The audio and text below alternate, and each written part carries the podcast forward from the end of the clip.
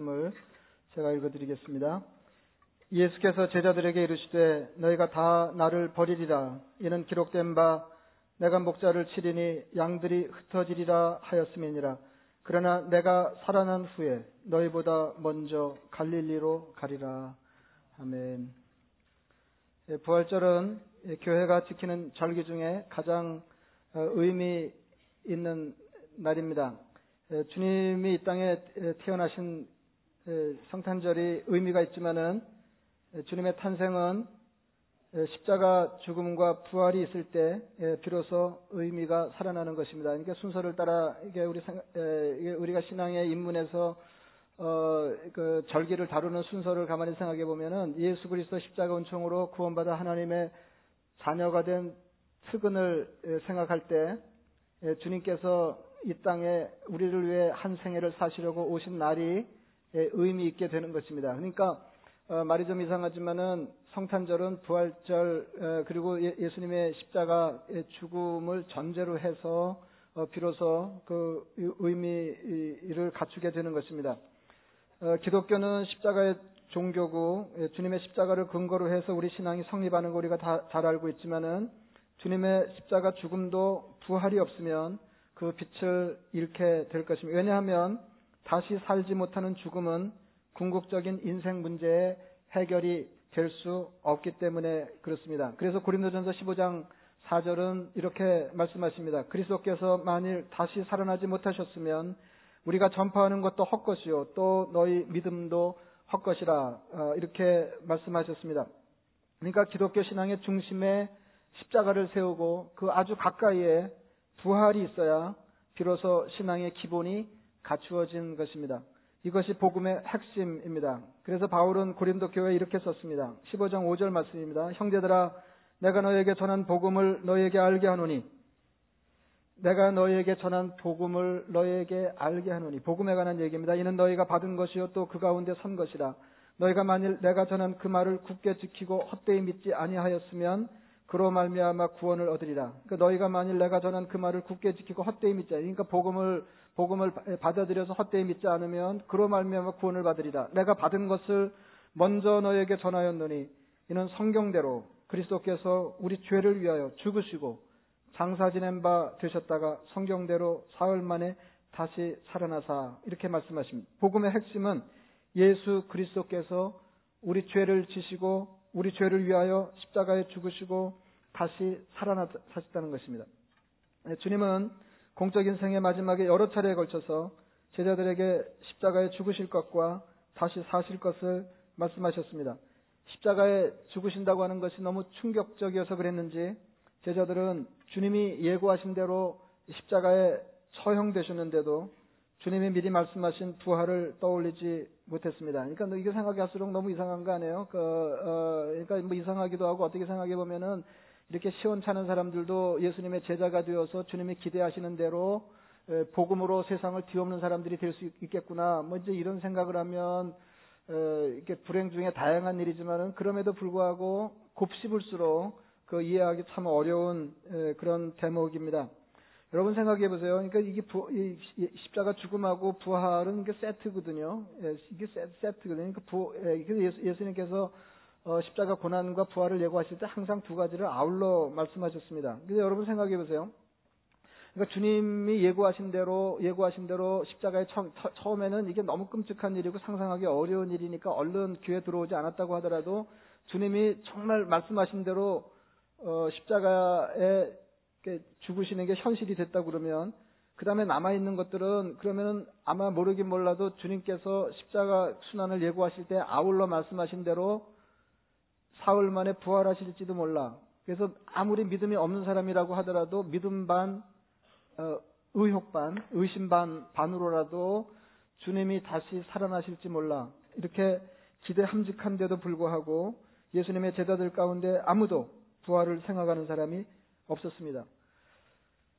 새벽 일찍이 주님이 안장된 무덤을 찾아갔던 예, 주님을 그렇게 사랑했던 예, 그래서 어, 두려움이 없었던 두려움이 없었던 그 여인들도 어, 주님의 부활을 기대하지 못하는 것은 마찬가지였습니다. 참 이상하죠. 대, 부분은 그 이, 여자들이 낫잖아요. 여자들이 여자들이 또 말짱하잖아요. 이렇게 뭐 옛날 옛날에 기억하고 그러는 거는 또 이게 남자들이 아무리 어, 애를 써봐야 그 당해내기 어려운 일인데, 예? 그 우리 교회는 좀 다른가요? 이렇게 반응이 예. 노골적으로 노골적으로 이렇게 아멘하는 기색이 있으면 그, 그 그것도 다 또 이게 폐해가 돼서 집에 가서 이제 곤란한 처지가 될 것을 염려해서 그런지는 알 수 없으나 하여튼 대부분은 어 뭐 다른 건 몰라도 사태를 파악하고 어 이렇게 대처하는 데는 여자들이 되게 탁월한데 탁월한데 어 이상하게 하여튼 이 대목에는 이 대목에는 여자들도 주님의 부활을 떠올리면서 부활 약속을 떠올리면서 어, 기대하지 못했다는 것입니다. 그, 그들은 무덤에 있던 천사가 말한 대로 산자를 죽은 자 가운데서 찾아 천사가 이렇게 말했습니다. 십자가에 못 박힌 예수를 너희가 찾는 줄 내가 아노라. 그가 여기 계시지 않고 그가 말씀하시던 대로 살아나셨느니라. 여러분 그 예, 주님은 십자가 순환을 예고하셨고 아울러서 부활을 어, 제자들에게 알게 하셨습니다. 내가 부활할 거다. 예, 부활할 거다. 예, 그러면은 이 천사들이 그 무덤에 왜 있을까요? 예수님 예수님이 부활하시고 난 그 빈 무덤에 예, 천사들이 왜 있을까요? 아니 성경에 있는 것도 다 모르는데 없는 걸 물어보니까 지금 여러분들이 대답을 못 하시는 것 같은데 예, 그게 있어야 될 자리가 아니거든요. 있어야 될 자리가 아니거든요. 조금 뒤에 제가 말씀드리겠습니다만은 천사가 거기 있을 필요가 없는 거거든요. 근데 거기 왜 있었을까요? 아, 이 사람들이 부활을 믿지 못하고 죽은 산자를 죽은 자 가운데서 찾으려고 그 무덤을 방문하는 사람들이 있을 거니까, 있을 거니까, 있을 거니까. 그래서 주님이 이렇게 말씀하셨는데 이게 참 이 말씀을 들, 들을 때는 부끄러운 거거든요. 십자가에 못 박히신 예수를 너희가 찾는 줄 내가 아노라. 그가 여기 계시지 않고 그가 말씀하신 말씀하시던 대로 살아나셨느니라. 생전에 주님께서 십자가 부활에 관해서 말씀하실 때 관련된 말씀이 하나 더 있었습니다. 오늘 본문에 하신 말씀입니다. 내가 살아난 후에 너희보다 먼저 갈릴리로 가리라. 이 말씀을 하시고 주님은 감남산 겟세만으로 가셔서 처절한 기도를 드리셨습니다. 그리고 거기서 체포되시잖아요. 그리고는 어, 십자가에 달리시는 거거든요. 그러니까 정말 십자가를 바로 앞에 두고 바로 앞에 두고 제자들에게 내가 살아날 것인데 살아나면 너희보다 먼저 갈릴리로 가리라 이렇게 말씀하셨어요.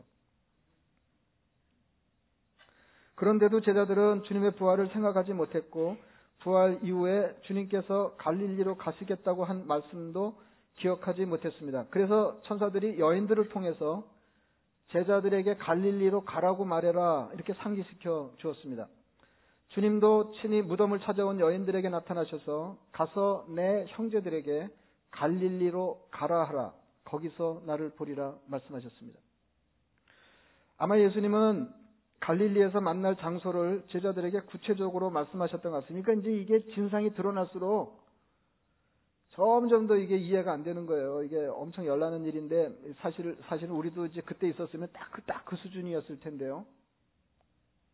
마태복음 28장 16절을 읽어드리겠습니다. 열한 제자가 그 열한 제자는 예수님 팔아먹었던 유다를 빼놓은 가론 유다를 빼놓은 열한 제자가 갈릴리에 가서 그러니까 뒤늦게 갈릴리에 간 거죠. 뒤늦게 예, 천사들이 가라 그러고 주님이 나타나셔서 가라 그래라. 그래서 뒤늦게 갈릴리에 제자들이 간 겁니다. 열한 제자가 갈릴리에 가서 예수께서 지시하신 산에 이르러 예수를 배웠고 경배하나 아직도 의심하는 자들이 예, 의심하는 사람들이 있더라 이렇게 됐어요. 네? 지금 부활하신 주님을 갈릴리에서 만나는 겁니다. 그런데 주님께서 어, 이, 그, 이 제자들을 갈릴리에서 만나, 만 나는데 뭐라고 말씀하시냐면은 성경이 말하냐면 열한 제자가 갈릴리에 가서 예수께서 지시하신 산에 이르러 예수를 배웠다 이렇게 얘기하거든요. 그러니까 뭐예요? 주님께서 어, 내가 십자가 순환을 당하고 숨지고 난 뒤에 3일 만에 부활할 것이고 그러면 너희보다 먼저 갈릴리로 갈 것인데 거기서 보자 그랬는데 그냥 갈릴리에서 보자 막연하게 말씀 안 하시고 어떤 산을 꼭 집어 말씀하시면서 거기서 만나자 이렇게 말씀하셨다는 거죠. 그리고는 우리가 익숙하게 잘 아는 이른바 그 유명한 지상명령, 다시 말해서 성교 명령을 내리셨습니다. 그러므로 너희는 가서 모든 민족을 제자로 삼아 아버지와 아들과 성령의 이름으로 세례를 베풀고 내가 너에게 분반 모든 것을 가르쳐 지키게 하라. 그 말씀을 하신 거예요. 그 말씀을.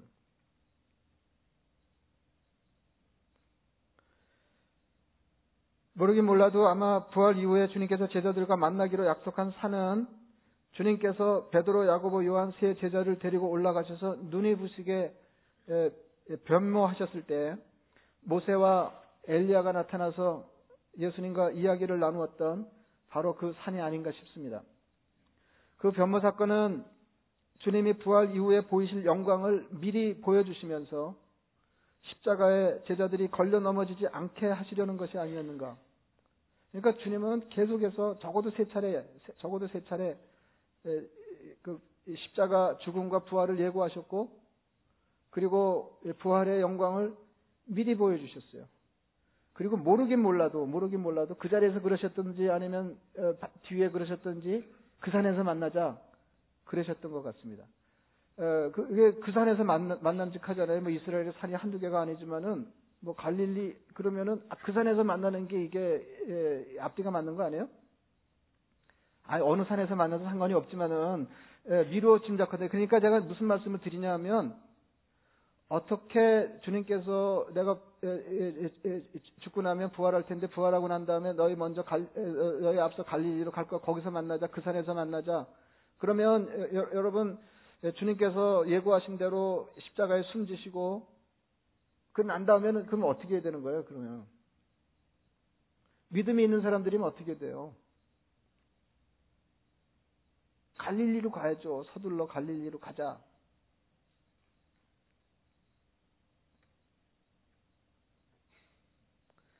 주님은 과연 말씀하신 대로 살아나셨고 말씀하신 대로 제자들보다 먼저 갈릴리로 가셨습니다.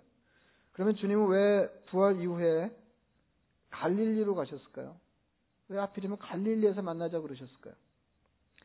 정확한 답은 모른다입니다.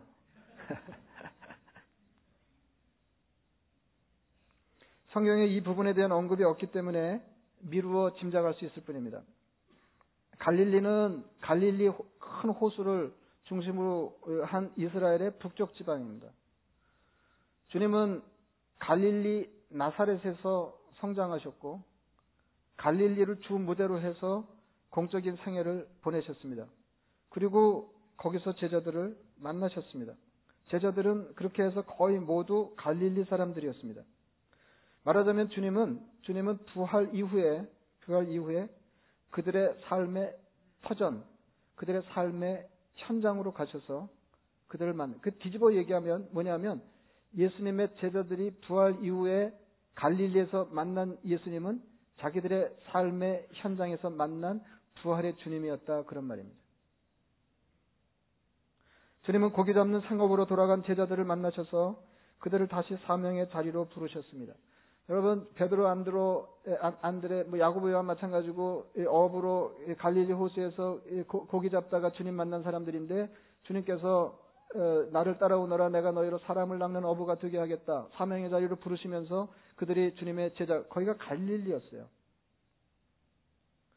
그리고는 주님이 주님이 십자가에 비참한 죽음을 죽으시는 곳을 보고 실망해서 삶의 현장으로 되돌아간 그 제자들을 주님께서 다시 찾아오셔서 베드로에게 물으셨습니다. 내가 나를 사랑하느냐? 이게 민망한 물음이죠. 이게 점잖은 사이에서는 뭐, 뭐 서로 모르질 않은데 모르질 않은데 이렇게 묻는 거 아니잖아요. 예. 예? 예 내가 나를 사랑하. 이건 뭐 그냥 후려 파는 질문 아니에요? 내가 나를 사랑, 내가 나를 사, 예? 내가 나를 사랑하느냐 베드로에게 물으면 베드로가 뭐라고 대답할 수 있어요? 사랑합니다 그래요. 아닌데요 그래요. 사랑한다고 말하기도 민망하지만 그럼에도 불구하고 베드로가 주님을 사랑하지 않는 것은 아니지 않습니까? 제가 최근에 최근에 깨달았는데요. 왜 주님은 그렇게 베드로를 이렇게 부활의 주님께서 베드로를 삶의 현장에서 다시 만나셨을 때 내가 나를 사, 사랑하느냐 세 번이나 민망한 물음을 물으셨을까? 제가 최근에 깨달았는데요. 사랑하느냐고 묻는 것은 사랑한다는 말입니다. 이게 이해가 좋지는 않은데요. 내가 뭐 그, 렇게 뭐 묻는 상황을 생각해 보기가 쉽지는 않지만은 이렇게 남자가 여자에게 나를 사랑하느냐 이렇게 물을 때에는 이게 무슨 말이에요? 아무나 되고 내가 나를 사랑하느냐 이렇게 물어봐요? 예? 결혼을 앞둔 남자하고 여자 사이에 예, 남자가 여자에게 예, 아무나 붙잡고 내가 나를 사랑하느냐 이렇게 묻는 거 아니잖아요. 하나도 안 좋은 여자를 붙들고 내가 나를 사랑하느냐 그러면 일이 복잡해질 뿐이잖아요. 그럼 내가 나를 사랑하느냐 이렇게 민망한 물음을 물을 수 있는 것은 자기가 그 여자를 사랑하기 때문에 그런 거죠. 여러분, 여러분 주님께서 그 부활하셔서 제자들에게 다시 나타나서 베드로에게 내가 나를 사랑하느냐 세 번이나 민망하게 물으신 것은 그럼에도 불구하고 나는 나를 너를 사랑한다 그 말씀이에요. 베드로의 사랑 고백을 들으시고 내 양을 먹이라 사명을 주셨습니다. 그래서 베드로는 주님을 처음 따라 나섰던 곳에서 다시 시작할 수 있었습니다. 주님께서 부활하신 뒤에 갈릴리로 가신 것은 이게 두 번째인데요. 두 번째 이렇게 짐작할 수 있는 이유인데 주님은 그저 유대인의 왕이 아니라 이방인을 포함하는 모든 사람들의 왕이요 주님이시기 때문입니다. 마태복음 4장 15절에 이사야 선지자의 예언을 인용하고 있는데 이렇게 되어 있습니다. 스불론 땅과 납달리 땅과 요단강 저편 해변길과 이거 다 지금 북쪽 얘기하는 거예요. 이방의 갈릴리어 흑암에 앉은 백성이 큰 빛을 보았고 사망의 땅과 그늘에 앉은 자들에게 빛이 비추었도다. 하나님이 이사야 선지자를 통해서 어, 이스라엘 백성들에게 메시아를 보내 그리스도를 보내실 것을 예언하시는데 예언하시는데 특별히 특별히 이방의 갈릴리어 이렇게 말씀하시면서 흑암에 앉은 백성이 큰 빛을 보았다. 사망의 땅과 그늘에 앉은 자들에게 빛이 비치었다. 이렇게 예언의 말씀을 하고 계신 것입니다.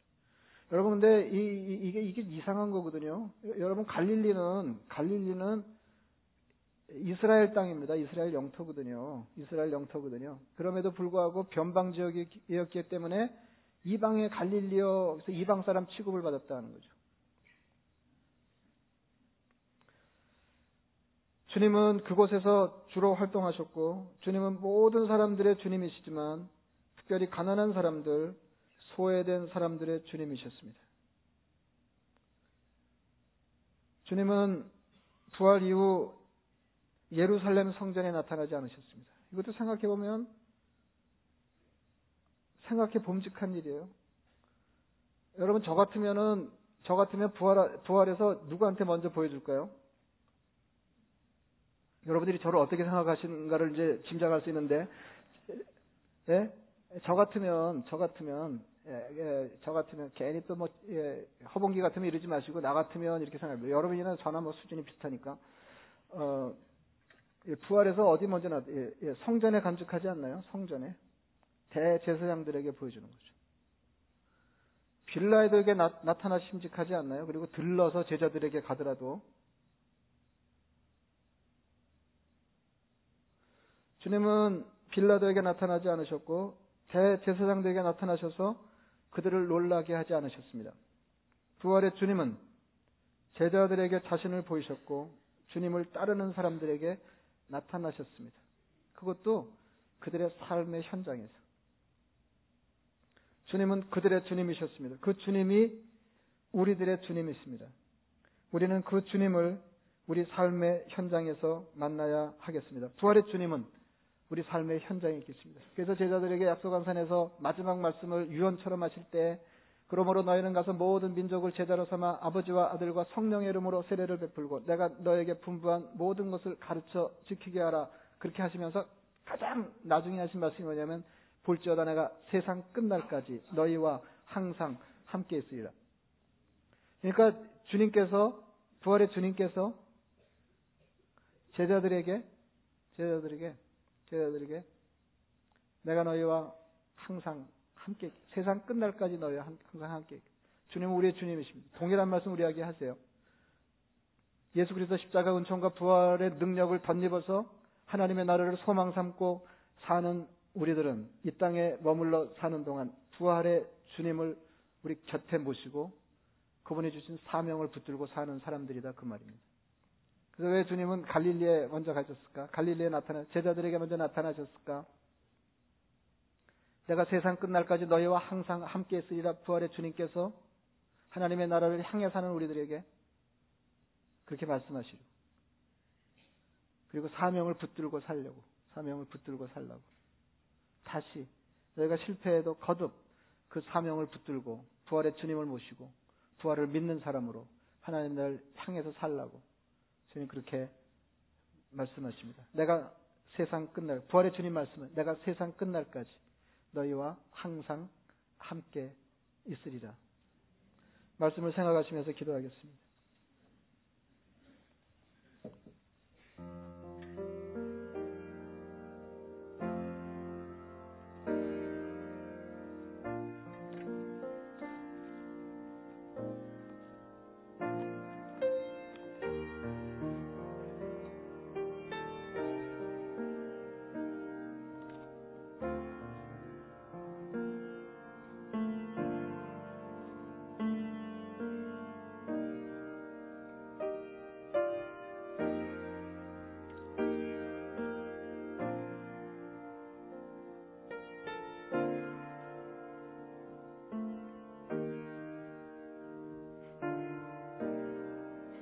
자비하신 아버지 하나님, 주님이 모진 고초를 당하시고 다시 사시고 부활의 주님으로 우리를 삶의 현장에서 다시 만나시며 우리를 사명자로 다시 세우실 굉장한 약속들을 하셨음에도 불구하고 그것을 제대로 기대하며 믿지 못했던 한심한 제자와 같은 저희들을 국률이 여겨 주옵소서. 아버지 하나님 세상 끝날까지 너희와 항상 함께 있으리라. 부활의 주님을 모시고 이 땅에 사는 동안 우리가 붙들어야 될 사명을 상기하며 하나님의 나라를 향해 믿음의 길을 걸어가게 주옵소서. 예수님의